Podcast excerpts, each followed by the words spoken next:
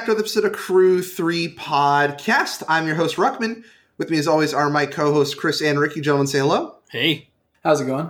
And I want to remind everyone we are sponsored by our wonderful supporters of Patreon. That's patreon.com slash crew3mtg. Chucking a buck to get your name on all of our streams and videos. $5 gets you a piece of exclusive monthly content that goes all the way back for every month we've done it before.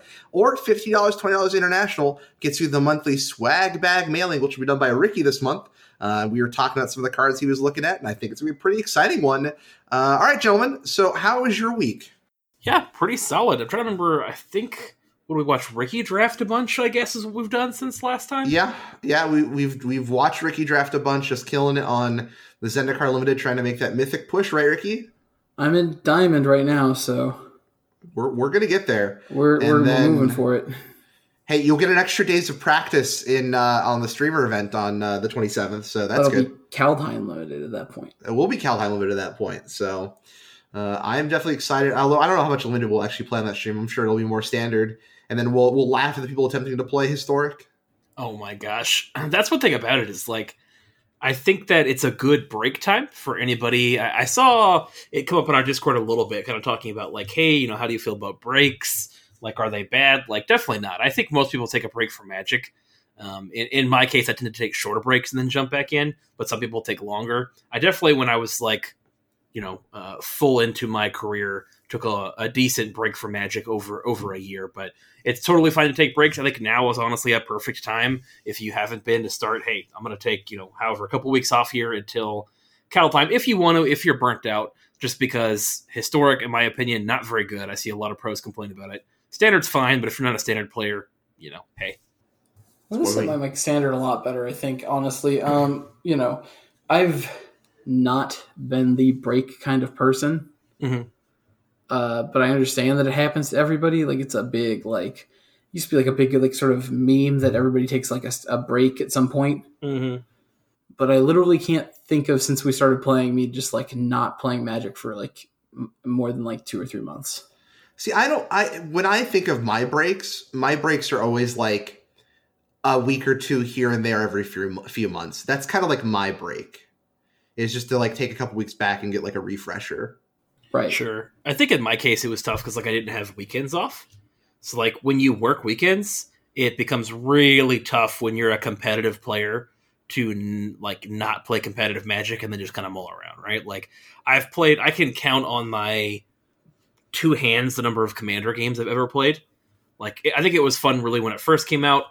Um, and it still is great, right? I'm just I'm just not that kind of player. So I, th- I think I, I I'm starting to agree with the people who argue that the the made for commander cards are kind of pushing the format in a weird direction.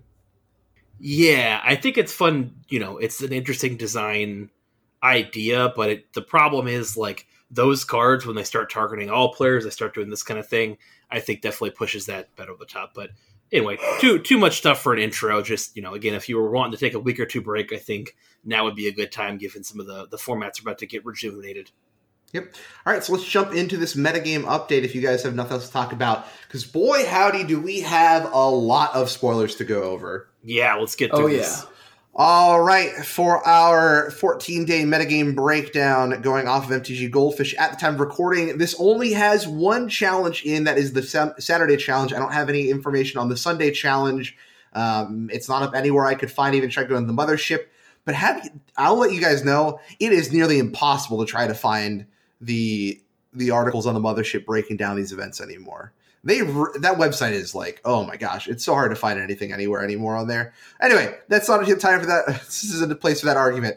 So, in at number twelve, we have Azorius Control at two point nine percent of the meta. In at number eleven, we have Jeskai or Jeskai Lukka at three point three percent of the meta. We have Oops All Spells at number ten, also at three point three percent of the meta. We have Niv to Light at three point five percent of the meta. Lotus Combo at number 8 at 3.9% of the meta. Mono Red at 4.9% of the meta, looking like we're going back to sort of straight Mono Red. We're kind of dropping the Collective Defiance aspect of the deck. In at number 6, we have Mono Black Aggro at 5.6% of the meta. At number 5, we have Lurrus Burn at 6.4% of the meta. We have Orzhov Auras at number 4 at 9.4% of the meta. Number 3, Mono Green Planeswalks at 9.6 of the meta. Breaking that 10% at 10.9 is four color Omnath and a number two. And number one, of course, still reigning strong at 16.6% of the meta is Wilderness Reclamation. Uh, again, I do keep wanting to mention every week that, of course, Wilderness Reclamation combines both Temur and Sultai Rec. I, I think if you split those decks up, you're looking at about a, I would say, a 9% of the meta for Sultai Rec and a uh, 7.6% of the meta for Temur Rec.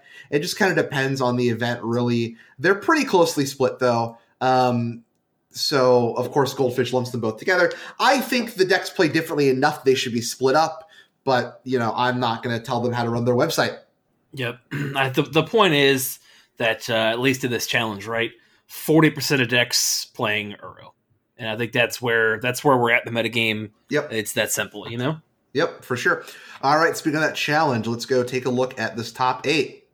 And at number eight, we have Lurrus Burn. In at number seven, we have Boros Feather, uh, making a little bit of a comeback on again, continue off of last week.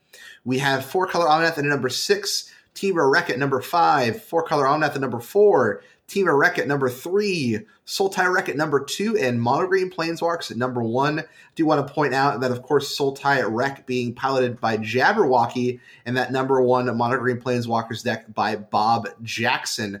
Of course, Jabberwocky, the pioneer Soul Sultai master, playing every variant you can think of for those colors. Yeah, the the lists seems to update pretty frequently. Uh, I am a follower of Jabberwocky on Twitter, so I keep up. They they're not a frequent tweeter. They typically tweet when they make a top eight or something like this.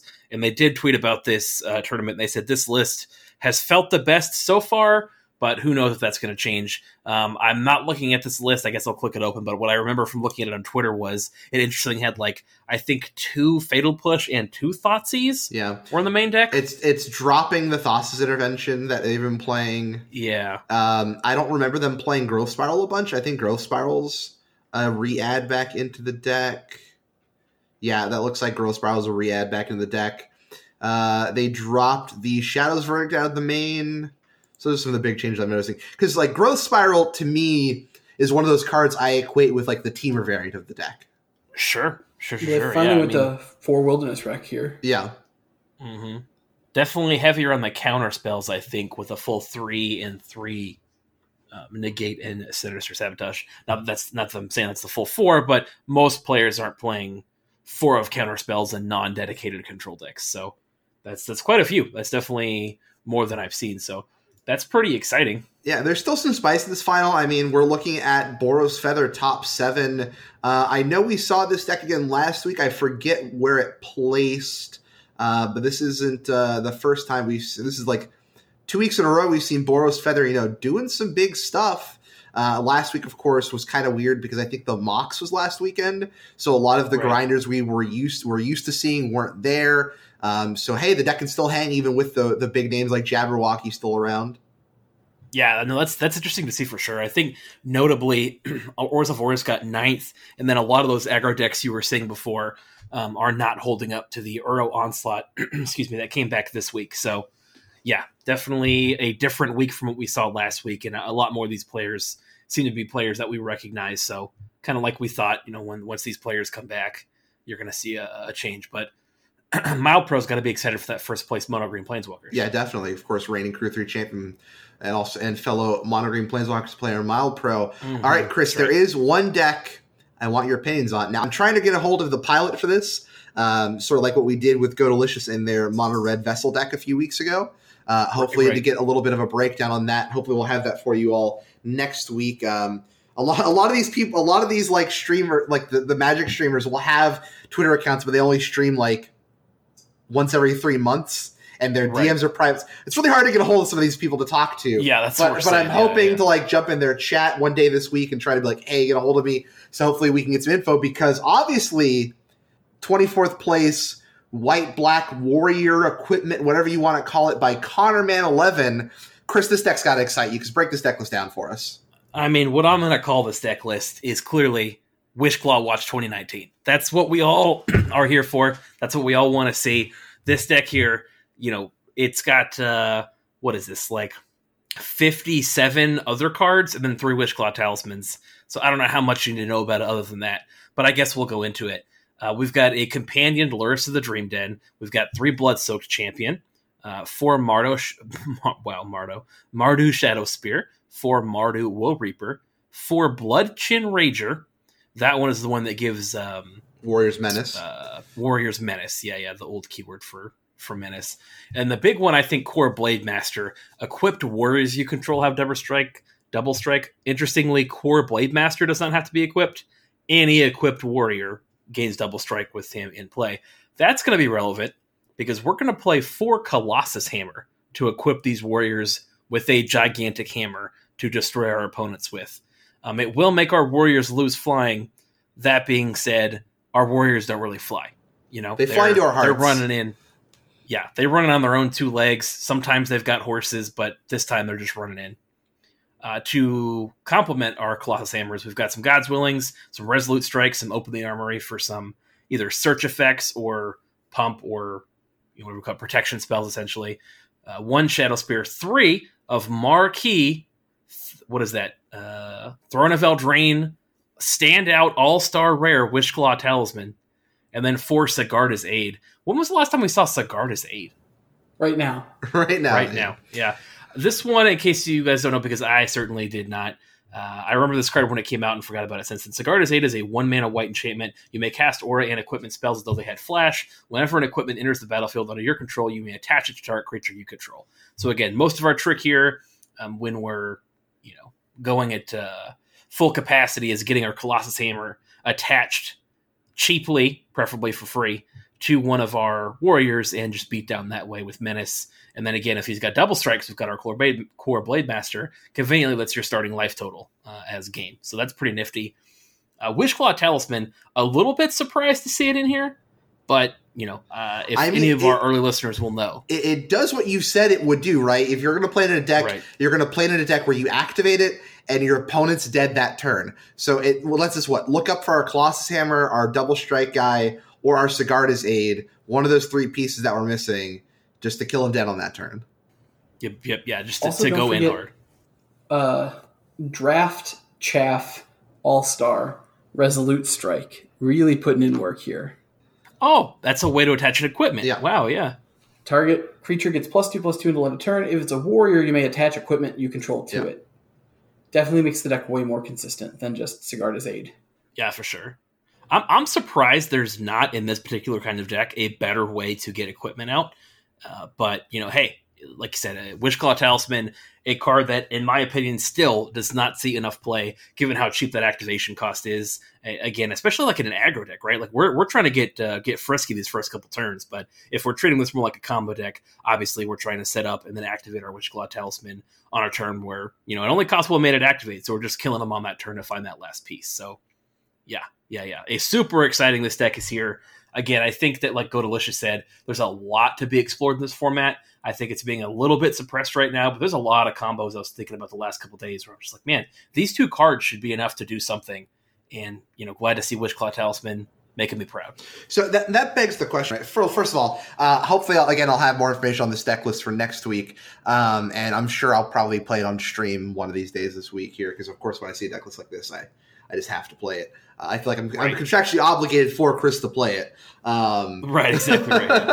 uh, but that brings the question, you know, Chris, you said Uro is 40% of the meta here, and I do want to take a quick minute here to talk about this before we spend the next, I don't know, like hour talking about spoilers. Um, is the format limited right now? Obviously, there's a lot of places to explore, but is the format being almost strangleheld right now by the combination of the Uro decks versus the aggro burn decks because I, we're going to see there's a lot of cards that I do want to talk about that are like four and five mana. And I think that's going to be a big limiting factor in what can make it into Pioneer. Like, if a spell to me right now, if a spell's costing more than like four mana in Pioneer, more than like three mana in Pioneer, four kind of pushing it, it better mm-hmm. be winning you the game because you need to beat these aggressive red decks, but you still have to do something enough to outpower all the Uro decks. So that begs the question of, you know, we've been saying, you know, something needs to be done on Uro. And honestly, one of the benefits of having the reclamation decks, excuse me, as one deck on MTG Goldfish is mm-hmm. it makes their percentage like 17%, which was, and, you know, like I said last week before when we were to record on Monday and I initially made the metagame breakdown, it was like 20% of the meta, which was like numbers we haven't seen since the bad days of Inverter, which I say we haven't right. seen since that was like still like six months ago. Right, right. Um, and so it's just weird that maybe Pioneers needs more time to fill out the card pool so that we start having a more modern metagame of like, 10% and then everything's like fives. But, you know, Pioneer right. still being in, impacted where the best deck is still 20% of the meta, like it's a standard meta game. Yeah, I don't know. Like, I, I guess I want to hear what Ricky's thoughts on this are because, you know, my thoughts on it are are pretty simple in that, you know, yeah, you can pick which uh, which Uro deck you want to play. Just like a couple months ago, you could pick which Lurrus deck you wanted to play, or you could pick which Yorion deck you wanted to play, right? Yeah. Like, in my opinion, that doesn't make things as diverse as I think it could be. You know, like there are a bunch of different Uro decks you can play. You can play Niv-to-Light, you can play Sultai or Temur you can play Omnath, you can play you know whatever random brew that plays Uro. But pretty much you got to play Uro because it's just it's so much card advantage, right? I mean, it, it, just does so much, and I think if you axe it, you allow some of the other stuff to come up that you know you've still got the premium removal that Pioneer offers, but you know again maybe I'm wrong. Maybe this is enough diversity. I don't know. Ricky, like, what do you chime in on this uh, said discussion? I think that Oro or Uro is a card that is definitely going to warp the format for sure. It probably mm. should be banned. I think that there are decks that will last after Oro. Like, I don't think that we're going to lose like half the format if Oro goes. Right. I think that the rec decks are still going to be fine. They're going to find a new way to deal with the aggro that they're going to face. You know, the mm. life gain on Oro being very important, but so is the ramp. But we're still going to have growth spiral. Like, we're still going to have wilderness reclamation we're just going to have to find like a new way to beat the aggro decks. So I, I don't think that there's going to be like the biggest shakeup, but I do think it will definitely change like the lines of play. Right. Uh, so you won't have to be as like desperately committing to a board in mono red because you need to beat the Uro. You also won't be packing as much graveyard removal. It opens up more graveyard centric decks like Oops All Spells are going to be more open because they're not going to have to worry about Uro. Or maybe Oops All Spells is open because all the control decks are trying to play Uro. Right.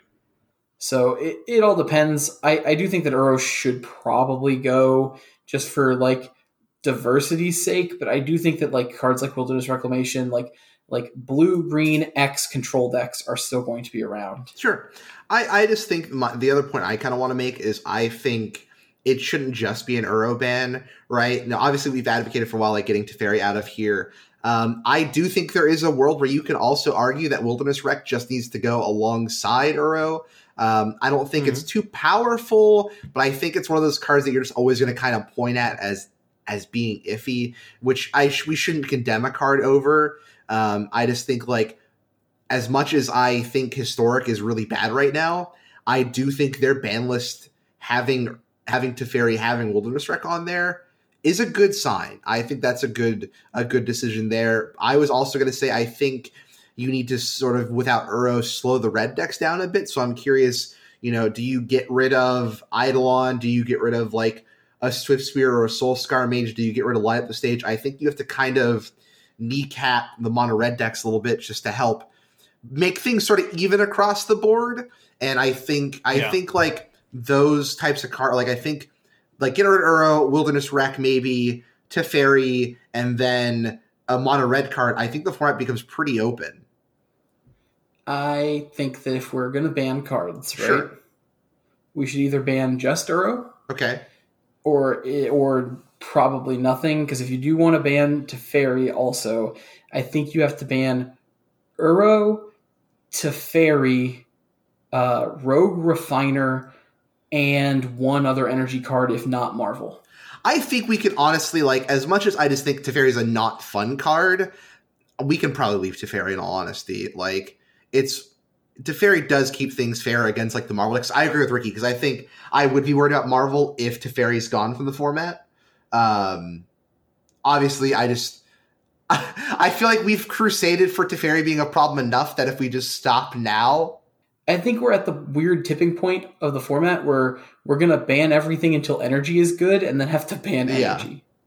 Maybe like I I I think this is a obviously like just this could spend a whole episode on this conversation, but like I am not convinced that energy is better than Oops All spells. It's just not something that I that I currently think of. I, I think that if I was to deep dive in it, we could theory craft or play test it out and see like, oh, maybe these are the advantages, these are not. But like, we have a quick and extremely consistent combo deck in Pioneer, and right now it's not it's not doing it. Again, like I, I think there's a really good point though that you guys made, which is well, is aggro then going to be too good? Which is kind of one of those points where it's like, well, are we happy with things are at, or if we axe the Uro, how good are the aggro decks going to be? But the decks that I'm kind of maybe just in, maybe I'm just too optimistic, right? Maybe there's combos that I think, man, I would love to see in Pioneer maybe they're just not good enough, right? And that's maybe that's something I just need to let go of. But that's also my concern is let's say we get rid of Uro, how good are the aggro decks going to be? Which is honestly something I'd like to see it out. Like I honestly wish you could like, you know, make a tournament series where we say, hey, look, here's how we're going to do this. Let the best players come and test out the format before we just make those changes. Because I also don't want just to live in Mono Redsville. I mean, that's that's like what happened. That's what happened to to Frontier, right? Is it just became just the burn in mono red decks for just every event before that format just slowly dr- burned burned out. Which I don't think that format really got tested. I, I do think that like Pioneer as a whole, mm-hmm. as a format, Pioneer was based on this already because it was like. Uh, we're banning the fetch lands and everything else is wide open. We'll mm-hmm. ban as we need to. Mm-hmm. Right. And like immediately we lost cat combo. You know, you watch, you can watch, of course, the the history of of Pioneer, what gets banned based on what needed to get banned. And because we started already a post Teferi world, the Marvel decks never made it. Mm-hmm. Right. And I don't think that's a bad thing. I know people have opinions about, well, it would be cool if Marvel could be playable at all, but I'm like, is it really cool? Like, I played Marvel Standard and it just isn't fun. No, I'm 100% with you. Like, you could have the abrade, you could have the everything. It doesn't matter. They get one spin on that Marvel, and oh, they hit Ulamog. There go two of your lands. You're down to two lands, and there's an Ulamog in play. Yeah, I mean, my point is like you can cranial extraction the uh, the Marvel. Like you can't cranial extraction with extreme effectiveness the Oops All spells deck. And I think that's my point. Is like I, I, don't think that deck's better than Oops All spells, which is why I'd still be fine axing Teferi because I just I, I, don't think the deck would make that much of a splash. and I still it's think not as explosive as Oops All spells, but it's more consistent. Um, maybe it's more resilient. I think it, it, might be more resilient. Again, like I, I think that there you have so many combo pieces that people were adding cards to the deck for Oops All spells. Again, I think Oops All spells is one of those things that it's probably, in, at least from what I've seen, it's going to be the most resilient and most consistent combo deck once it gets kind of to its final form. You know, and you could argue it's close, but I don't know. And again, I could be wrong. I definitely could be, but I'm I'm personally not concerned about that because I think we've already got some decent combo decks in in Pioneer. But that's my last point probably on that. All right. Well, then, I mean, like I said, we, we could talk about this forever, but we have spells to talk about. So let's, let's dive go. into those. Uh, to kind of keep these things organized, we have decided and sort of agreed that we're just going to kind of go date by date through these, just so we're not jumping all over the place. So uh, starting with January 6th, Invasion of Giants, um, Uncommon Saga. Is it Scry 2, or Chapter 1, Scry 2? Chapter two, draw a card, and then you may reveal a giant card from your hand. When you do, Invasion of the Giant shocks an opponent or planeswalker. Number three, the next giant spell you cast costs two less to cast. I don't know you guys, but I'm really interested in looking at giants. Now, I've all obviously like have been self-proclaimed myself the dwarf king, mm-hmm. and several people in the Discord. I am apparently now just the elf guy as well. Um, you can't have it all, Ruckman. You can't have it all. You know, I, I don't want to be the elf guy, but man, does dwarves not look as interesting as I thought it would. So I'm kind of slowly becoming the elf guy. But also, cards coming elves. El- elves was already like a deck that was there that just needed a little bit of help. Mm-hmm. Uh, I'm just saying that just like every every so often I get another I need to get an update on the the Discord will at me when a dwarf or an elf gets spoiled and ask me like if it's good enough. Sure, fair enough, fair enough. Uh, I'm waiting to see if we get any kind of uh, tribal spells because that that I think makes us interesting. I don't think we're getting tribal spells at this point. But who knows? Because we have a whole new subtype of spell that was added to this set that wasn't in the mechanic article. Right. But at this point, I don't think we're getting tribal spells. Ricky thinks we're getting tribal spells in Strixhaven, though, right, Ricky? I think that there could be tribal spells in Strixhaven. I feel like there's a card. We'll get to it when we get to it, but I think there's a card in the set that should have just been tribal because there's no rules for the kind of card that he is. So might as well just do it. Sure. All right. So, uh, of course, starting on the seventh, that was the big stream, which confirmed, "Hey, snow is back." Take all of your basic lands, throw them in the garbage, throw them in the trash. It's snow time. There's going to be no penalty for running snow. So just play your snow lands instead of your basic lands. It's really dumb. I really hate it. You better write snow covered on all of your deck list submission forms, which don't exist because of COVID. But uh, snow is here. It's free to play snow basics. So just play snow basics. Uh, welcome to the world for two years. I hate this. Or welcome to modern. Uh, I mean, Pioneer, Standard, and Modern now are all going to be tainted by Snow mana, even if none of the Snow cards are good. I thought you had mo- uh, had been Modern because of Skred. Yeah, I mean, like Modern already had Snow stuff, and like because of Astrolabe, uh, Snow was just forever good. And then recently with the the banning of Astrolabe was called the Great Unbanning of Basic Island. Right, right, yeah you could play basics again. Like mm-hmm. it's just. I mean, these are basics, Ricky. They say right on a basic Snowland. It's like not even an interesting like. Ooh, what's the what's the what do I get for not playing? Just play the Snowland. Doesn't matter. Mm-hmm. I mean, I'm just still gonna play my Pokemon Theros lands probably.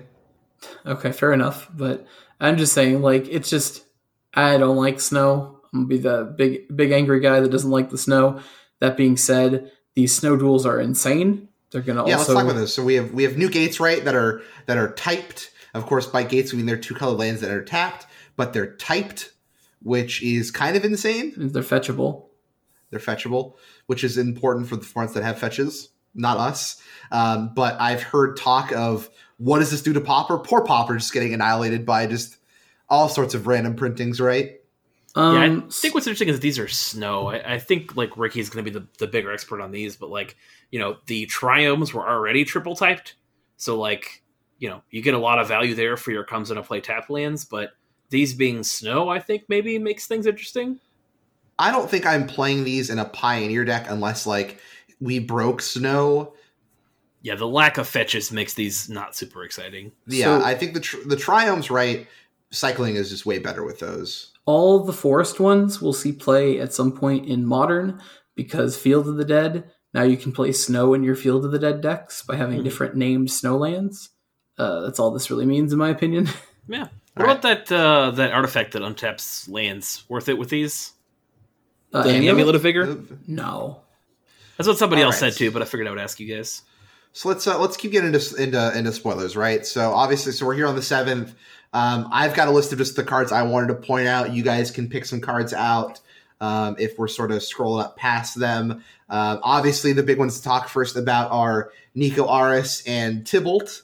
Uh, Niko Aris being X white blue blue for a Niko Planeswalker, starting on loyalty three with the static ability when Niko Aris enters the battlefield, create X shard tokens, which are kind of upgraded clues, right? So they're enchantment with two sacrifices enchantment uh, scry one, then draw a card. Niko has a plus one up to one target creature you control can't be blocked this turn. Whenever that creature deals damage this turn, return to its owner's hand. Minus one, Niko Aris deals two damage to target tapped creature for each card you've drawn this turn. Minus one, create a shard token. So, really interesting things with Niko is the Archon that says Constellation make a Pegasus. I was thinking that there's Setessan Champion, Setessan Champion, and uh, Eidolon Blossoms and yeah. even Doomwake Giant mm-hmm. care about the shards being enchantments. Other than that, though, I think Niko is very strong in standard. Will it see Pioneer play? I don't know. No. Uh, the cool thing in standard is the plus one makes a creature unblockable, and then when it deals combat damage, it bounces back to your hand. So you can bounce back your Yorion or your Charming Prince to go again in the Blink decks. Oh, that um, is interesting. Mm-hmm. So that's very good. Will that be good enough in Pioneer? I'm not sure. Like the Yorion decks generally aren't actually really aiming to play much Yorion. Well, what's what's our competition for a three mana planeswalker? Are there any are there any good ones in Pioneer? No, not at all. Just okay. Teferi. Oh, okay. Yeah, I mean, I, I, don't I don't think this competes at a three spot for a planeswalker.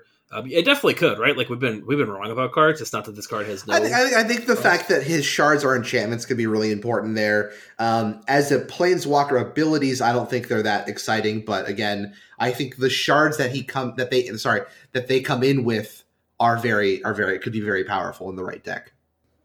Yeah, I, I think. That, go ahead. I think that the only place this is in Pioneer play is in Yorion because one, you've got 80 slots, so you can put more sus cards in, and two, because it plays very well with Yorion. I do want to point out that I think the theme of these spoilers a lot of the time are going to be, man, this is really close to Pioneer. Because again, going back to, I think Pioneer needs just a kind of a big shakeup of the meta for a lot of stuff to be enabled, but it's really close for a lot of these cards. And again, we're just sort of just now seeing them. We're not really going to the deck list just yet. I'm kind of waiting for full spoilers before I start breaking stuff down fully. Um, but there is still some sweet stuff to see in the set. I think my last point on this is like I think you could make a deck around this card, like with a bounce effect. Like I think if you're somebody out there who's like, hey, I want to make a deck that revolves around comes into the battlefield effects. What do they call mm-hmm. it? Enters the battle, yeah, enters the battlefield effects. Then yeah, like I think you could make this work for sure if you really wanted to. But uh, it, o- overall, the power level is is not super impressive to me. One thing I don't like about this card that I, I'm get a little frustrated with when looking at the rest of the set too, as we'll go on, is minus one deals two damage to a tapped creature. This is a white blue card, right? For each uh, card white, drawn this turn. Yeah, sure, but like White's done that a little bit when it's like bent. You know, we had Sunlance uh, out of like Time Spiral and stuff like that. But I don't think this card is very color pie appropriate. And I think there's a lot of cards in this set that just ignore the color pie entirely. Which I, I the color pie doesn't exist anymore. Let's be honest. You're right, and that's totally fair, right? Like I think if we're at that point, then I shouldn't have said anything because I, I just want to reiterate. I, I don't, you know, especially cards like green. There's no color pie anymore, and white gets the worst of it for sure but I just don't like where we're going with this kind of thing. White has frequently had like hail of arrows type effects where it dealt right. damage to attacking creatures. attacking or blocking. Right, right. So if it's tapped, it probably attacked. Planeswalkers right. can't go at instant speed. I think it's fine. Gideon Jura killed tapped creatures. It did. That's true. That's true. Again, if it's if it uh, you know I don't know. There, I think there's things that could have done that would have been more flavorful. And I guess to be fair, you know, it's a planeswalker, so I, I guess like you know, uh, spoilers. Right, we're talking about spoilers. There are several other cards in the set that do that. So maybe just I'm on high alert for it. But you know, uh, given the other cards in the set that do that, that's why I kind of brought it up. All right. So next, of course, we have the modal DFC Tibalt whose front side is Valki, God of Lies, for one in a black. and Valki enters the battlefield, each opponent reveals their hand. For each opponent, exile a creature card they reveal this way until Valki leaves the battlefield. Uh, for X, choose a creature card, exile with Valki with converted mana cost X. Valki becomes a copy of that card. Valki's a 2 1. On the back side, we have for five in red black, Tibalt Cosmic Impostor doing his best Revel in Riches impersonation. Uh, as Tibalt has a static of as Tibalt enters the battlefield, you get an emblem with you may play cards exile Tibalt Cosmic Impostor, and you may spend mana as though it were mana of any color to cast those spells. Plus two, exile the top card of each player's library. Minus three, exile target artifact or creature. Minus eight, exile all cards from all graveyards. Add red, red, red, starting loyalty five. Um, boy, I think Valki's sweet. I don't know about Tibalt though. This card is insane in Pioneer and in Standard. Mm.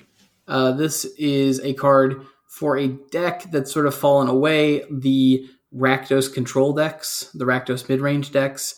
Uh, let me tell you, Valki is going to be so unbelievably good. You're going to Thoughtseize, then you're going to Valki, you're going to take their Uro, and then on turn three, you turn into their Uro and attack for six. Yep. It's, it's going to be dumb.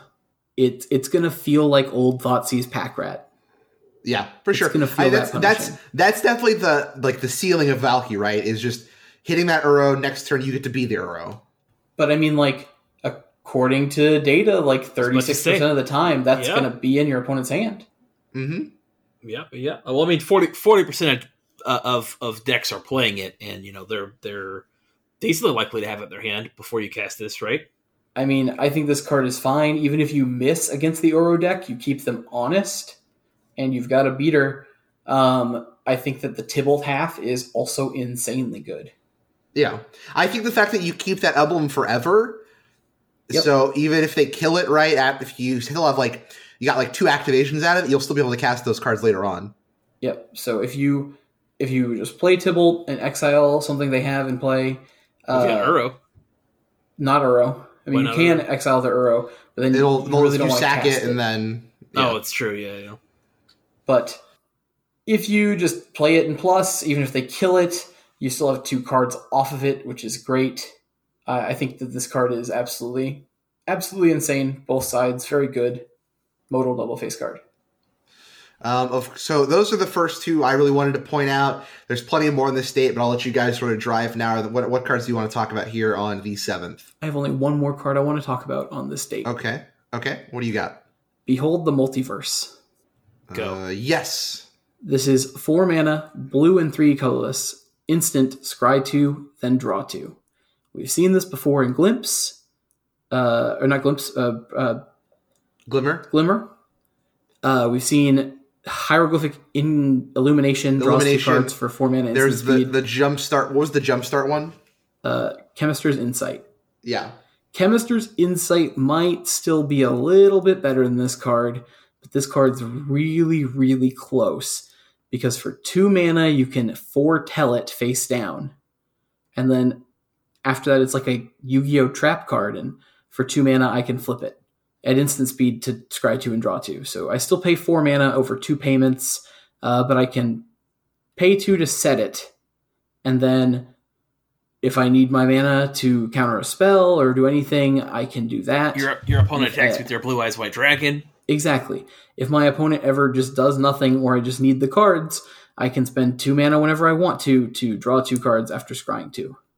This card, very insane, very good for Pauper, very good for Pioneer, very good for Standard maybe modern playable too. I agree with you. I, I, think this card's very, very good. There's not a whole lot I can add to it other than just saying this is definitely going to be one of those cards. We've seen cards like this, right? Think twice. There's a lot of value in spreading your payment out over turns when you want to. So, you know, early on, you probably don't need to be casting this, right? I mean, there there are plenty of that. What thought hemorrhage? What's that card? Six mana. They discard all your cards. Yeah, there's plenty of things like that going around. There's plenty of thought seizes going around that you could realistically realistically invest this and then cast it once you you know once you really need it. It could just be a value thing, right? Hey, it's just you know I'm going to play this now because turn two I'm doing whatever. Uh, if you're playing blue, you know I can't imagine at least in Pioneer you're not playing uh, green to do some ramping, but even then, you know just the investment over two turns or whatever to draw uh, two with the scry first seems very strong. Mm-hmm. Uh, Chris, you got a card? Um, yeah, there's a couple good ones from this. The only one I really want to highlight, I think, is the the Elf Lord. Yes, that was definitely on my list as well. So go ahead. Okay, um, Elvish Warmaster. Uh, whenever one or more other elves enter the battlefield under your control, create a 1 1 green elf warrior creature token. This ability only triggers once each turn. It costs one colorless and one green. It's a 2 2 and it's got a secondary ability that says uh, five colorless, double green. Elves you control get plus two, plus two, and gain death touch. So this is a cool little elf swarm card. Yeah. If you listen to my deck tech, obviously I said, "Hey, we want a Dwynen's, we want another Dwynen's Elite." Mm-hmm. Uh, so they just gave us a card that makes all of our elves Dwynen's Elite. Yeah, yep. I, I, think this is a, a, pretty solid one. Again, you know, it doesn't necessarily take up a Lord's, but it's very aggressively costed, in my opinion, at two. Uh, I'll, I'll, let you go into this Ruckman as our as our proclaimed Elf King. I I'm only the proclaimed dwarf king. I dwarf king. I have been given the elven crown as well, apparently. Um, so I think this card's very strong. Again, I think one of the weaknesses of the elf deck was that it needed another good lord, and it needed like a really good two drop to really solidify the two drop slots that were kind of all over the place, right? Like I was playing elvish or um, Wildborn Preserver. I was playing some Thorn Lieutenants. Probably still play some Thorn Lieutenants, uh, but this card again making all of your, your, at least your first elf every turn another Dwynen's Elite is very impactful. if you have multiples, obviously, right, you're going to get multiple tokens per how many tokens for Elvish Warmaster you have. The big thing is it's when they enter under the battlefield under your control. So if you Coco at the end of your opponent's turn, you're still going to get those tokens. Um, I also said, hey, an Ezuri alternative would be an okay Elf Lord substitute. So five double green, your elves get plus two, plus two in Death Touch. That's pretty good, right? Especially when we're thinking about how wide we're going to go between, again, Dwight Elite, Elvish Warmaster, having multiples. Um, this card's going to be big. Pick up a playset if you're even thinking about playing elves. Fair enough. Um, I will let you guys guess the other card I want to talk about from here. Obviously, there's a lot of cards we could talk about, but we don't have that much time. Is it Varragoth Bloodsky Sire? You would be wrong. Oh. You would no have idea. to. Is it Vorinclex? No, you you would to be fair, you would have to have been, and even Ricky, because I didn't live close to Ricky this time. You would have to know the deck that I was probably pro- closest in skill level to pro level play, uh, given like the record that I had in in a bunch of tournaments I played in a row, to know why I would like this card so much. All right, that's what you got. It is uh, Blood on the Snow, and I like this card because uh, for four colorless and double black, it's a snow sorcery which this was the first snow spell I think we got to see, really. Uh, you get to choose one, destroy all creatures or destroy all planeswalkers, then return a creature or planeswalker card with converted mana cost X or less from your graveyard to the battlefield, where X is the amount of snow mana spent to cast this spell. Uh, I definitely think this makes Reanimator more of a deck in Pioneer than it was before. I think the ability to both Wrath to deal with the threats your opponents put on the board and then get your spell back, get your big creature back, I think is is huge. We've already had a lot of reanimator spells in Pioneer, and the issue, in my opinion, has been creatures that heavily impact the board like they used to do. You know, you're thinking about Elesh Norns, you're thinking about um, uh, what is it, that Bastion or the Archon, whatever it was that meant creatures can't attack. Iona, right? We don't have Iona in Pioneer but there's still been I think some good cards, and I think really this this uh, helps out. So that's a deck that I'm going to look to make once uh, Kaldheim releases. Okay, sure. Um, one last card on this date. Actually, two I wanted to talk about. Uh, I did, uh, real quick though. Varragoth, the Bloodsky Sire. Um, two and a black for a legendary creature demon rogue. Two three Death Toucher with Boast. One in a black target player searches their library for a card, then shuffles their library and puts that card on top of it. Obviously, Boast is the new mechanic. You activate this ability only if the creature attacked this turn and only once each turn. So, kind of unlike Raid, where it doesn't care if you've attacked, that creature itself has to have attacked that turn, but then you can add, activate that any point instant speed um, to get its effect. Also, probably has one of the coolest showcase arts of this set, which also all the showcase arts are slam are home runs so far for this set. Uh, what hasn't been what I've been disappointed with. Um, I don't think this card is going to break any molds. I just think it's interesting giving a creature letting you dem- vampiric tutor for two every turn is a pretty big deal, especially with a death toucher. So your opponents either got to keep letting you do it or they're going to have to block a death toucher. So I think that's a pretty interesting choice you give your opponent. Uh, the big card, though, I really want to talk about here is Old Growth Troll for green, green, green, you get a 4 4 troll warrior with trample. When old growth troll dies, if it was a creature returned to the battlefield, it's an aura enchantment with forest. With enchant forest you control, an enchanted forest has tapped add green, green, and one tap sack this land, create a 4 4 tapped green troll warrior creature with trample. So you get a you get a replacement on layaway, which is pretty good wrath protection.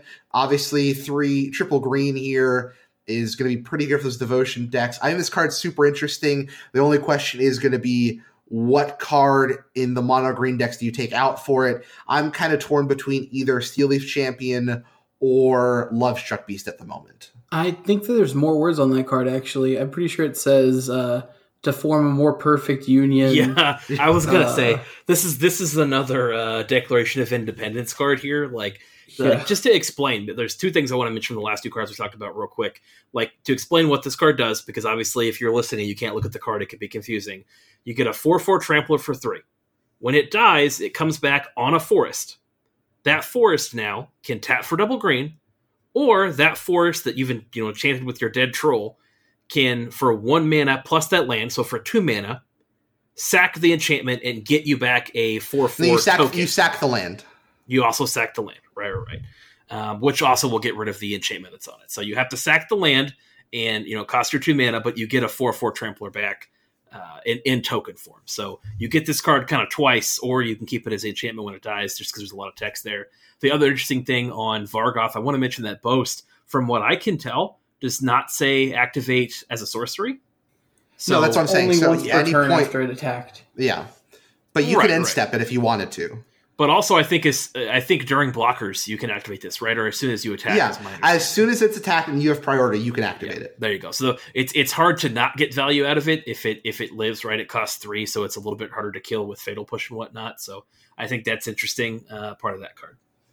Um, okay, one last card. Sorry, this is this this day was really front loaded with cards, um, and I know we're going to go a little longer, but I'm trying to speed things up as fast as possible. Uh, Glimpse the Cosmos. One in a blue sorcerer. Look at the top three cards of your library. Put one of them into your hand. The rest of the bottom of your library any order. As long as you control a giant, you may cast Glimpse the Cosmos from your graveyard, paying blue rather than paying its mana cost. If you cast Glimpse of the Cosmos this way, put it into exile instead. Um, so it's antis not anticipate. Is it anticipate strategic planning?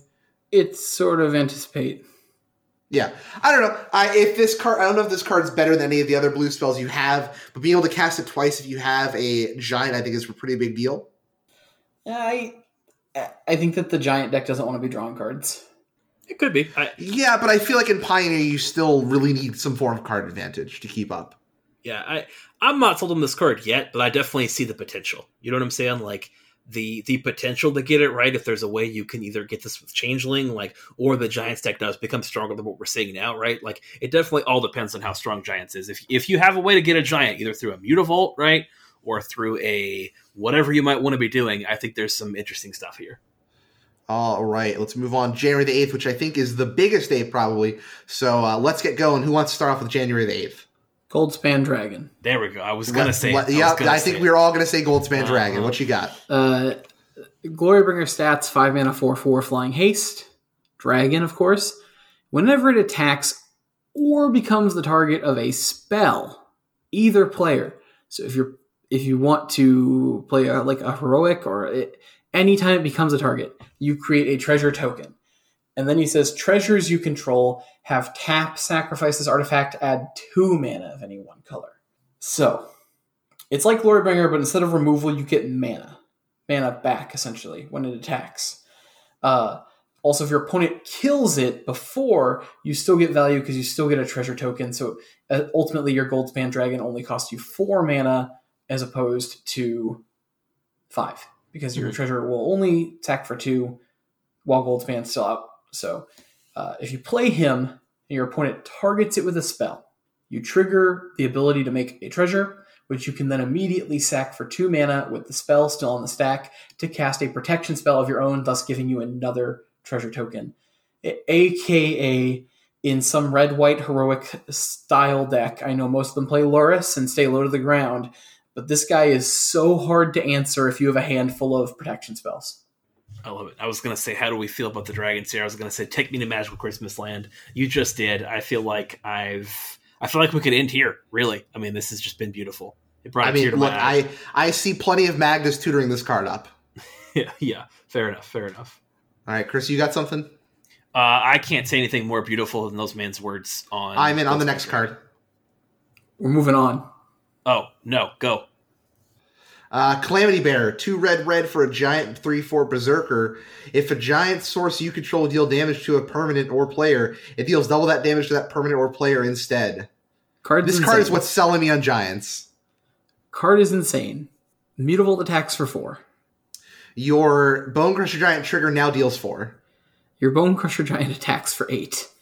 And if you stomp, your damage can't be prevented, but it doesn't double. But that's okay. Yeah. Uh, this card is dumb. I think that Dr- Giants is real as a mid-rangey red deck. It might be better than Dragons, which is hard for me to say, but like deck looks good. We'll talk about it more when we get to more giant cards. But like just this Bonecrusher Giant and Mutavault is all you need to know right now, and this is like already looking like a deck. Um, Ricky, what do you got next? Um, I'm just gonna say about Tyvar Kell is a planeswalker. He statically says elves you control have tap add green or tap sorry tap add black, right? Black, which I think is a big deal. Um, he should also say on him, this card is considered an elf because so many other cards in the set say an elf or a Tyvar spell. Mm-hmm. Yeah, because I, I just feel like all the Planeswalker deck cards got shoved in the main set for whatever reason. It's weird to me. I think this guy's a four mana green green two. All your elves can tap for black now, and for one mana, you can put a one one counter on an elf. Or sorry, for one loyalty extra, you get to put a one one counter on a target elf, untap it, and it gains death touch until end of turn. For zero, you can make a one one green elf warrior token, and for six uh, loyalty, you get a emblem with whenever you cast an elf spell, it gains haste until end of turn, and you draw two cards. It's sweet emblem. It's great henge on uh, for elves, but bigger. Yeah. Um, definitely a cool planeswalker. He costs four though. I think if the elves would tap for green, it'd be a bigger deal as well. He doesn't count as an elf, which is fine. But I like, think the fact that he doesn't count as an elf is a big deal for older formats where like you don't want to be tapping him for your heritage druid. Yeah, but I just I think that I think there's better elf support cards in this format, sure, or in this set than this guy. You know, I like it's going to be interesting. Like it's definitely a card I'm interested in. Honestly, I I'm just now realizing that it, the, all the elves have tapped for black. I thought it was tapped for green. I'm like, okay, yeah, this guy's super interesting. But now I'm like, no, nah, I think I'm out. Um, what's next? Um, Cosmos Charger. I don't think. I mean, foretell cards cost one less. Yeah, I think they're they're we're close to having a good amount of foretell cards potentially. I think this is a standard only card. Fair. Um, the new Village Rites arts is amazing. Uh, I think the next big card is going to be S Esika slash Prismatic Bridge. I think. Uh, so of course, Esika is one green green for a one four god legendary creature god with vigilance and tap add one man of any color. Also, other legendary creatures you control have vigilance and tap at one mana of any color you control. Backside is a WUBRG enchantment, legendary enchantment called the Prismatic Bridge. At the end of your upkeep, reveal top cards. Reveal cards to the top of your library until you reveal a creature or planeswalker card. Put that card on the battlefield and the rest on the bottom of your library in any order. I think this is an EDH card only and a uh, All Star and multicolor cube, but uh, I don't see this fitting in even standard. Uh, for WUBRG, the payoff of Niv Mizzet is way better in Pioneer. I was going to say though, but for WUBRG, there are there have been the occasional five color Planeswalker deck running around. I just Prismatic Bridge costs five mana. Yeah. If it triggered at end step, I would care more. Okay, sure. I'm with you there. But it it's five mana, and then you have to just sit for a turn. Sure. Like I think the problem format. here, like the competition with Fires of Invention and Pioneer, it's it's pretty spicy. You know, I mean, like I, I just I don't see a world where I'm wanting to play this over Fires of Invention. I could be wrong, but I think the fact this is the backside, right? So you can't tutor for it. Right. Yeah that that makes a big difference. And again, I think Fires of Invention letting you immediately get to take advantage of casting extra spells is going to be is going to be the big deal here. I do think this is some of the best art in the set, though. I've got sure. a I've got a quick hit, and then I think we have to bring up one card because it combos with another card coming up. Okay, go. What you got? we get to it. Um, interestingly enough, again, a lot of cards can't talk about them all. Uh, Seize the Spoils is an interesting one. It's a two colorless and red as additional uh, cost to cast a spell. Discard a card. Uh, draw two cards and then create a treasure token is the effect of the card. This is interesting if you care at all about super janky combo decks. Uh, that being Thousand Year Storm, because yeah. uh, you get you just get that other card that's light. I forget the name of the card. I played this deck for I don't know months Pir- and had a lot of fun. Pirates Pillage. Yeah, there you go, Pirates Pillage. Uh, this is another one of that, which I think is pretty interesting because all of the time you kind of had that have that card to go off, and I think now you've got this one right? Like it's uh the fact spells that generate mana are pretty huge. And so when you start talking about copying this, even just getting the copy on this, you know, twice, all of a sudden you start to get back in the game. So yeah, I think that's an interesting thing for that. Look for me to play that garbage deck in historic somewhere. Um, all right, we have the Simic Mythic of this set, Koma Cosmos Serpent, three green, green, blue, blue. This spell can't be countered for a legendary serpent six six. Uh, at the beginning of each upkeep, create a 3 3 blue serpent creature token named Koma's Coil. Uh, what also has the ability to sacrifice another serpent, choose one, tap target permanent, its activated abilities can't be activated this turn, or Koma Cosmos Serpent gains indestructible until end of turn. I'm going to lose limited games to this card, but I'm not going to lose constructed games to this card. Hey, it's a Simic Mythic that doesn't draw cards or gain life. Can we get a round of applause, everyone? Hey, look I'm clapping. You can hear me clapping. Yeah, for sure. I mean, I, I think you know, like this card seems fun. I think there's this is going to be a casual player's fun thing at the beginning of each upkeep. Just you know, something to note for people who cannot look at the card right now but are listening to us. That's the interesting thing about it. At the beginning of each upkeep, you get the three three, and then obviously it's got some of more protection because starting on your opponent's upkeep, it will be able to get a instance of indestructible because it'll make a three three. So there you go. Uh, Ricky, you got anything else on this day? I've got like two more cards. I have nothing else on this day. Uh, I think the World Tree. Yep. The World Tree enters the battlefield tapped, tap, add uh, green. As long as you control six or more lands, the lands you control have tap, add one man of any color. And then for double WUBRG, tap, sacrifice the World Tree, search your library for any number of God cards, put them onto the battlefield, and shuffle your library. That part's going to be relevant with another card coming up in a couple of days. Um, so I'm sure we'll talk about that here in a minute again.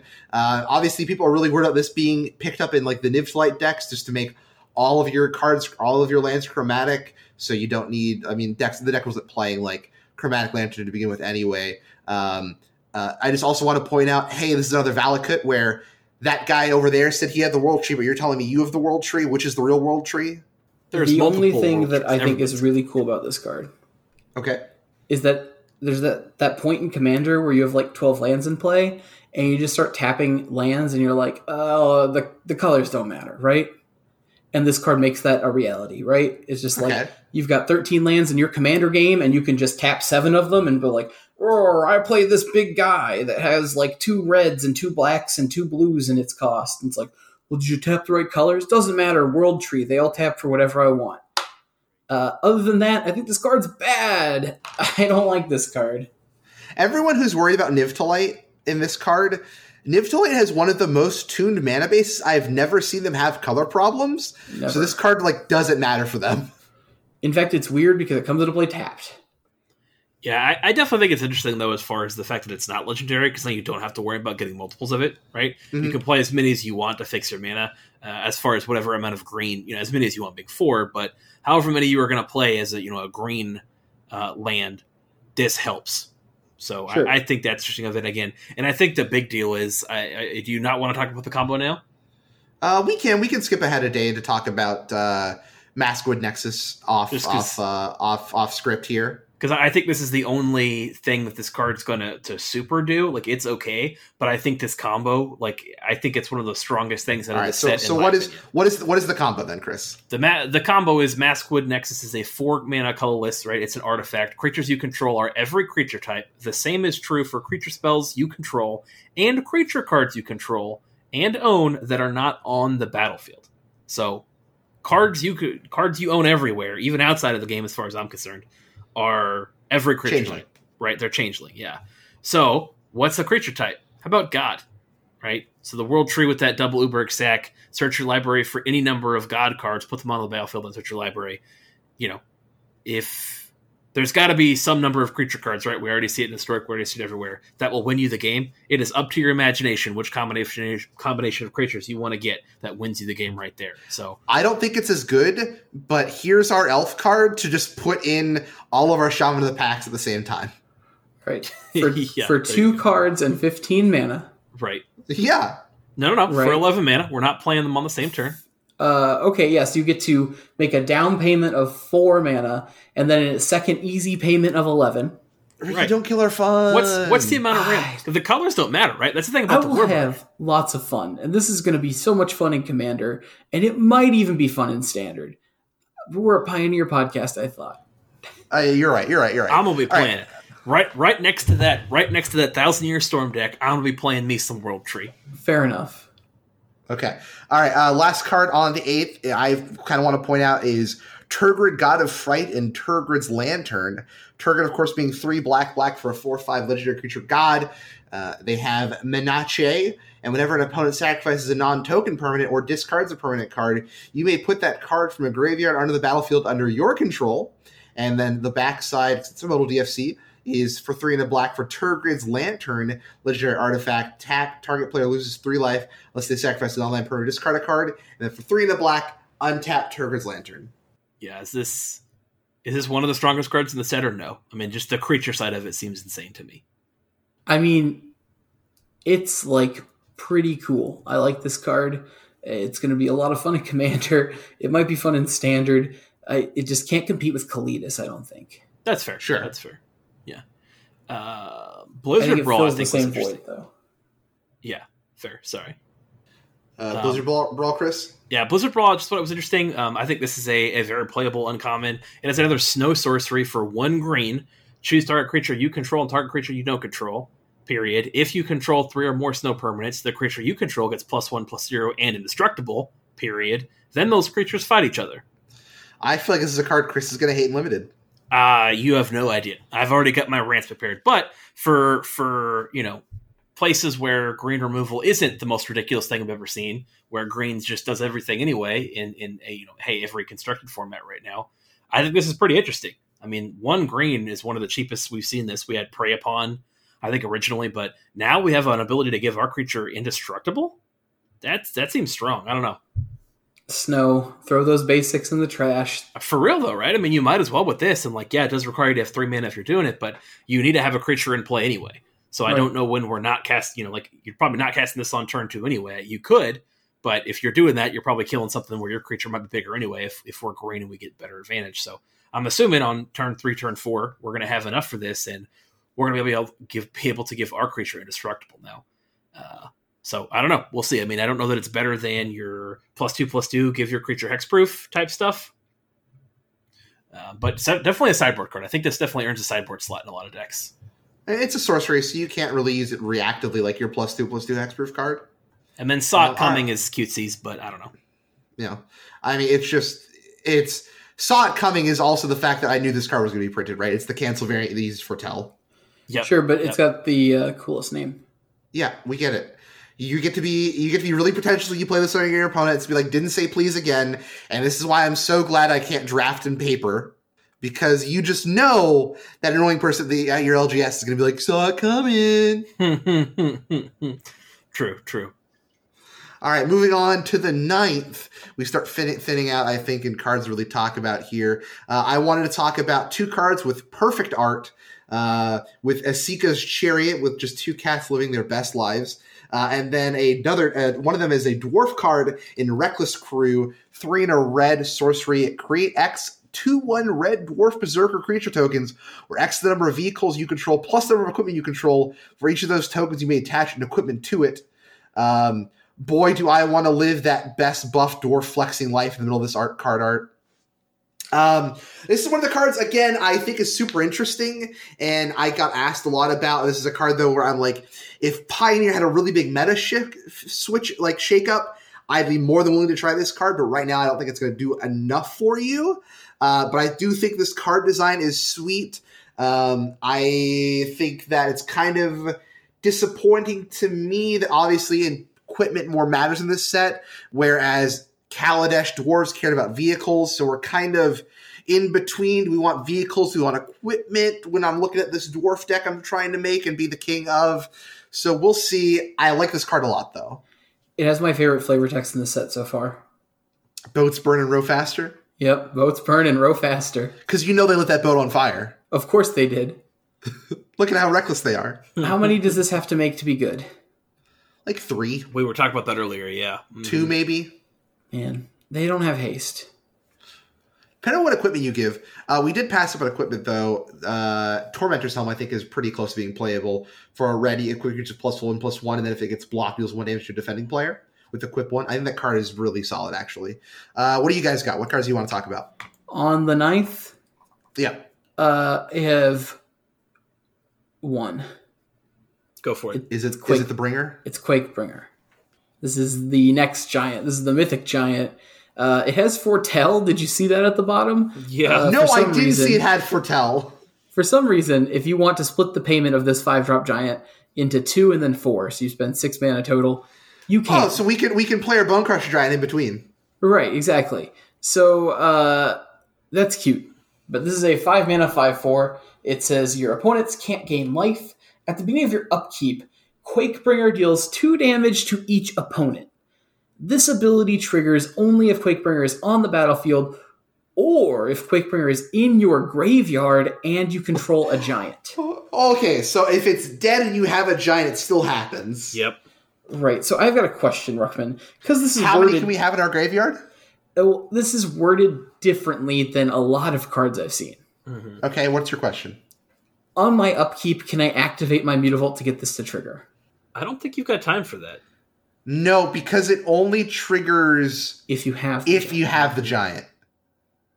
So that sort of sucks. So If, I was if, it, hoping. if it said if it said at the beginning of your upkeep, if you control a giant, then yeah, you can in response activate Mutavault. There you go. It checks you have a giant. Either way, uh, this card is insane.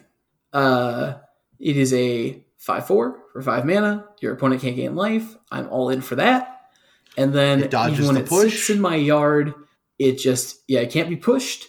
And when it's sitting in my yard, it will be pinging for 2 damage as long as I have a hope in this game. If my board is wiped, uh, you know, I could just be dead anyways. And then it makes, like, if you get two or three of these in your graveyard, just like any draw of a giant is just like here this is if you don't answer it you just could be taking six plus the power like it's just so much reach it's i love this card hmm Um, I want to point out Rally the Ranks. One in a white, as Rally the Ranks says, the battlefield choose a creature type. Creatures you control the chosen type get plus one, plus one.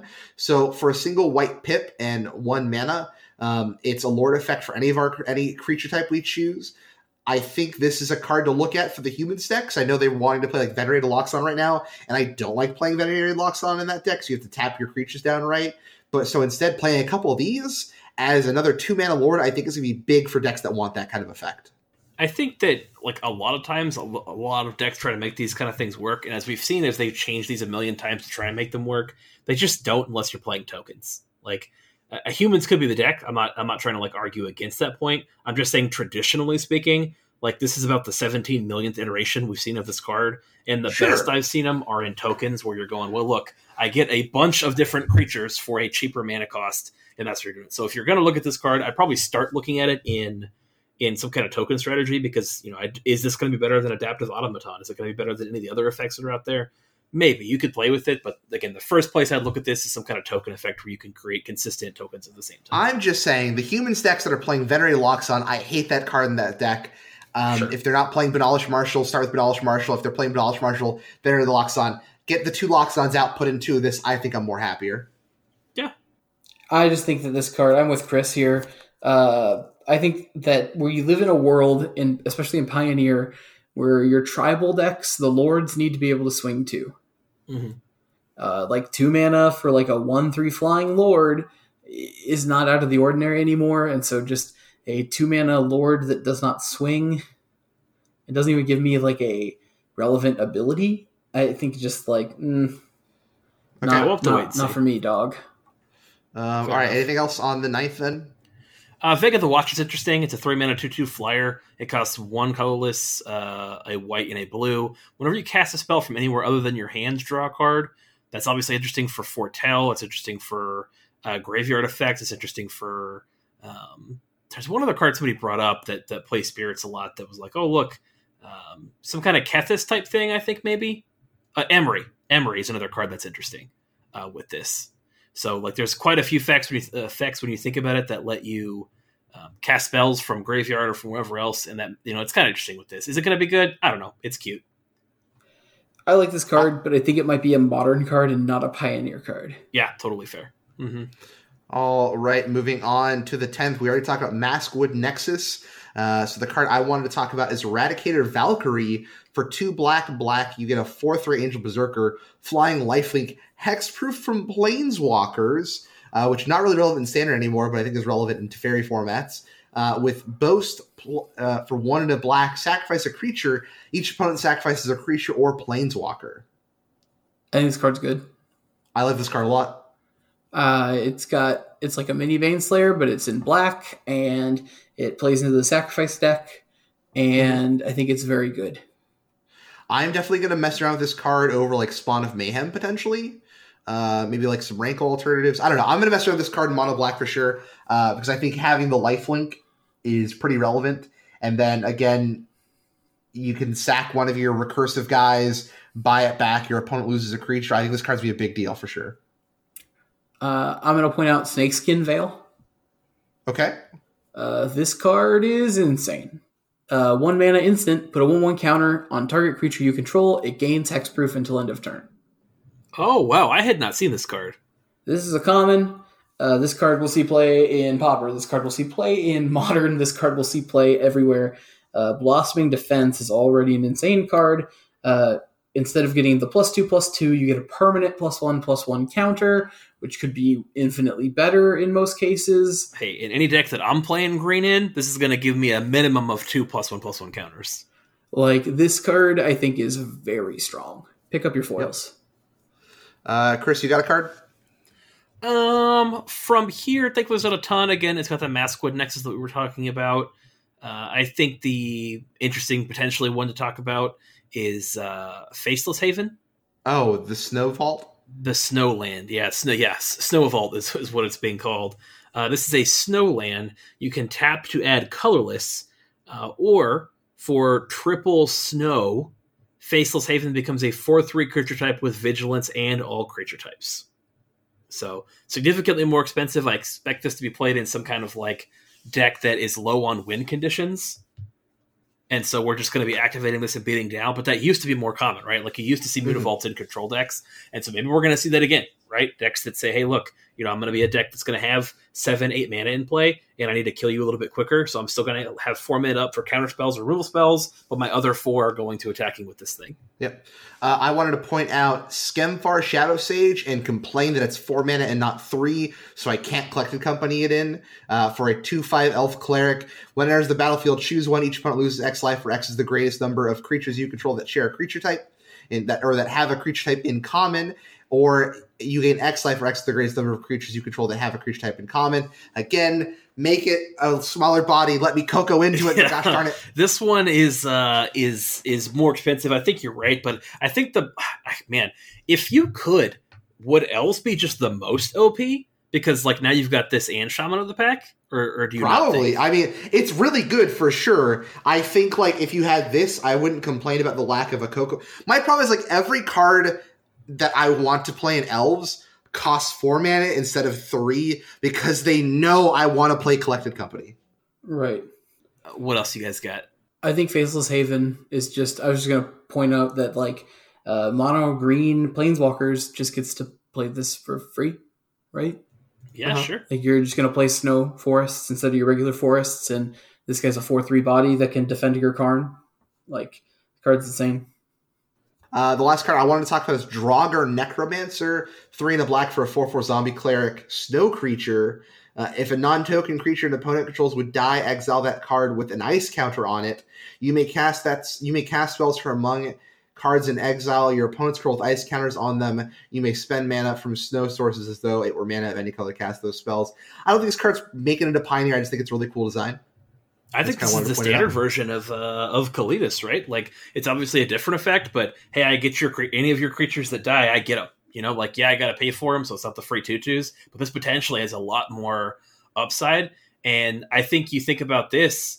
You know, hey, I don't know what world we're playing this, but if we are playing it and our opponent's got some Uros, hey, we also got ourselves an Uro. You know, uh, we only get to re. Well, the problem I know. is we then it goes to their graveyard. Once. Right, right, right. But they, still, we we sack it. It goes to their graveyard. But even then, right? Let's say we don't want to do that. Point is, they don't get their second half of their Uro because when it dies, it exiles.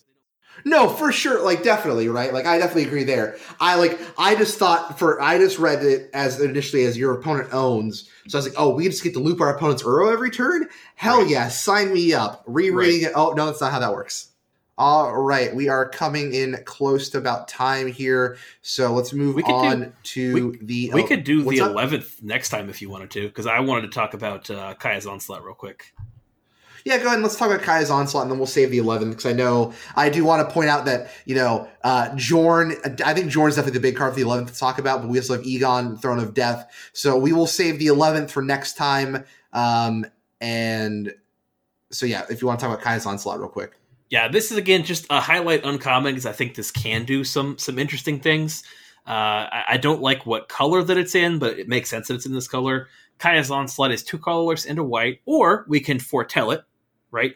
Which is essentially morph, but its foretell cost is just one white. Target creature gets plus one, plus one, and gains double strike until the end of the turn. So I think there's interestingly enough, maybe enough cards that are going to between Temur battle, Temur battle rage or whatever else potentially give double strike.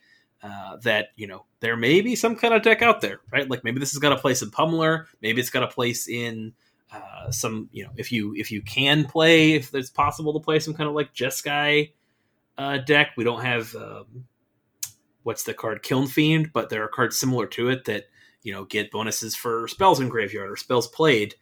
This is definitely something. You know, it's it's one of the cheapest double strike double strike effects you could get. So uh, I don't know if Ricky has any thoughts on this. Um, because it's not face up, it doesn't get counted by Crackling Drake when we have the spells in exile, right? Right that would be uh-huh. a little broken, right? Just foretell a bunch of cards and be like, no, no, no, I promise my crack. Right, right, yeah. Just believe me, there's no problems here. Yeah, yeah. I need you to find me about eleven thousand damage. Yeah. uh, if we're just calling it here, though, I would like to say that uh, the Moritte of the Frost is a really interesting card. Sure. I think it's interesting because it can clone anything, right? So we can even clone lands with it. It can clone. It can clone anything, as well as like this is an uncommon like it gets two one one counters if it's a creature. It can copy a planeswalker if you really wanted it to. Um, and it's always going to be legendary, which is a little weird, but it doesn't mm-hmm. retain its name, right? Mm-hmm. Yeah. And it's also snow, always, which is an interesting, just like, hey, also I'm always snow. Yeah. It's just weird and uncommon, you know, it's just like compared, especially when we see other uh, the two mana legendary uncommons, that this one is definitely pushed the furthest in my opinion. I don't think it's good for like uh, anything but standard, but like, hey, this card is cool. I, I, I think there's a role. I think there's you know a, a, bunch of effects that say, hey, you know, if you have uh, this, you know, or what? There's not a bunch of, I should say, but there's a couple cards that say, hey, if you've got this card in play, you win the game. And here's a way to copy the artifact version of that, the creature version of that, and just like you said, a way to copy um, opponents interesting things because obviously if we're copying our own and they have legendary and this is legendary, it'll kill. But you know, hey, whatever, right? We'll copy something that's non-legendary of ours. We'll copy something of our opponents and uh, make it stronger. All in all, I think the set is definitely interesting. I think the set, I like the tribal aspect. I hate the snow aspect because there's no like, uh, it, it's not a like. Why would I not run the snowlands? Like, can you show me like the the two mana spell that blows up a snowland or something. Like, just show me something that punishes. Can, can you show me snow. the ba- Can you show me the uh, price of progress for snow? Right. Exactly. The if there's like a snow. like uh like I don't know, a, you got to pay the little kid that plows your driveway card, and it costs two life per snowland or something. You know, yeah. I, I, just. Uh, of course, I'm going to play all snow basics. Like, uh, why would I not? The in limited, it gets a little more interesting because you have to draft the snow basics though with the way they've been uh, I don't want to get in that tangent, but like I feel like we're really close to an announcement where it's like, hey guys, unlimited to make sure everybody's having all the fun they can. Uh, you can have all the snow basics you want at the end of drafting. I don't oh, think they'd do that. I think they would. I, I, in fact, I assume that's coming. I'm not willing to pie bet on it, but I'm pretty close to willing to pie bet on it. I, I almost bet you that's coming. I don't want that. Like, at least the one good thing about snow is it creates a really interesting limited environment where you have to draft basic lands. Mm-hmm. And that's fun, in my opinion. I you think know, it's interesting, right? It yeah, was fun like... in Modern Horizons. Drafting Modern Horizons actually a blast. Probably the greatest thing that came out of Modern Horizons was its draft format. Sure. But uh the snow aspect in standard and, and by default pioneer is just like yeah if the snow cards are good we're just gonna play snowlands and there's no like why play basics yeah, I mean, we still have some to come. So maybe the punishment cards are coming. Maybe they're hyping us up for snow, and then maybe the uh, some of the Phyrexian cards, because obviously with the you know confirmed Phyrexian card or two, uh, we're going to see some some kind of Phyrexian punishment for snow. So we'll see. Right. Also, I a lot of people are complaining about the color pie in this set. I'm one of them. I don't see it. I'll get you some glasses. Okay, give me some glasses. On that, I, like I know all the cards people are talking about, but they like those colors have done the things that they are doing before. So oh yeah, I mean in Time Spiral they sure did, right? Uh, not just in Time Spiral. Like red has counter spells. Uh, red has uh, cards like Chaos Warp and all the other like chaos cards that just flip cards to other cards. Sure, uh, sure. I think I think the point is that the effect that they're doing them is kind of interesting, right? Like you could say, yeah, like oh look, this green card is going to uh, exile three permanents, make my opponent sack four creatures, and it's going to draw me six cards. Oh look, but it you know it also gets me a land from my deck and enters the battlefield tapped, and say, well look, that's a green effect. But you know, I think that there's other stuff going on on top of that. Is at least going to be my argument. Obviously, that's a hyperbole. Well, I mean, that's my argument already. It's just like Uro, like Uro. Sure, that's like that's a green and blue ish effect because you gained life and you drew a card, right? And you played an extra land. But what about blue green makes you come out of the graveyard every turn and like Oh, for sure. I, I don't. I haven't seen anybody argue like this is the the first time it's ever seen. I think I think a lot of people are saying this is kind of the straw that broke the camel's back as far as like this is just keeps going and it keeps pushing it harder and harder and harder as far as some of the cards we've talked about and that we're gonna go that we're gonna see. But we can go into that another time. Like we could probably do a whole episode on it once it releases, talking about the direction that this is going. Because overall, I, I like a lot of things about it. The power level is much lower, which is probably what we needed, at least from the cards we've seen so far. So yeah, like everyone complain about Raven form. I just want to point out Pongify and what was the one from Rapid hybridization. Khans, and what's the uh, one from uh, Khans block that makes the, a manifest? The uh, reality shift. Yeah. I also think that the set has a lot of spillover from the year of Commander. Yeah, yeah, I get that feeling too. There's like a random like a mana rock artifact that if it sits around for eight turns, you get to make yeah. like 30 million of copies of it or something. Yep, yep. I'm sure somebody's gonna have a lot of fun with that. I don't, I don't understand it, but uh, all right, you know. Uh, yep. All right, everyone. Well, like I said, we're gonna save the 11th for next week's episode. Uh, so we'll have several more days of spoilers coming up. I think we're we're hitting the point where we're just to see starting to see a lot more commons and uncommons. Uh, full spoilers will be out, should be out uh, next Friday. So look forward to more continued spoiler coverage.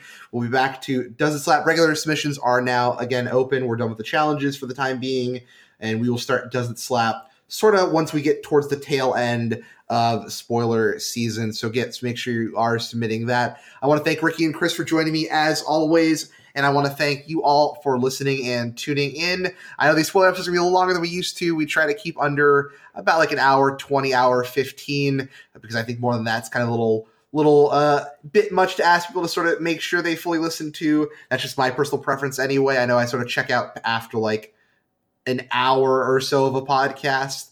Uh, so anyway, I also want to thank everyone who supports us over at Patreon. Again, if you would like to support us, patreon.com slash crew3mtg. You can follow me over at the official uh, podcast Twitter at crew3podcast on Twitter. We also put a weekly deck tech out on YouTube at crew3mtg. I stream several nights a week over at crew3mtg on Twitch. That's twitch.tv slash crew3mtg. Again, Ricky and Chris, thank you for joining me. You can find Chris on Twitter at it's underscore Christmas. You can follow Ricky at and also Steve.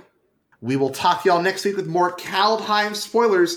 And again, get ready for the 27th. That's a Wednesday for that early access event, which hopefully the boys will be able to uh, to get together and perform and have some fun and finally cash in these pie bets. There we, we will talk to you all next week. Bye. Bye. Bye.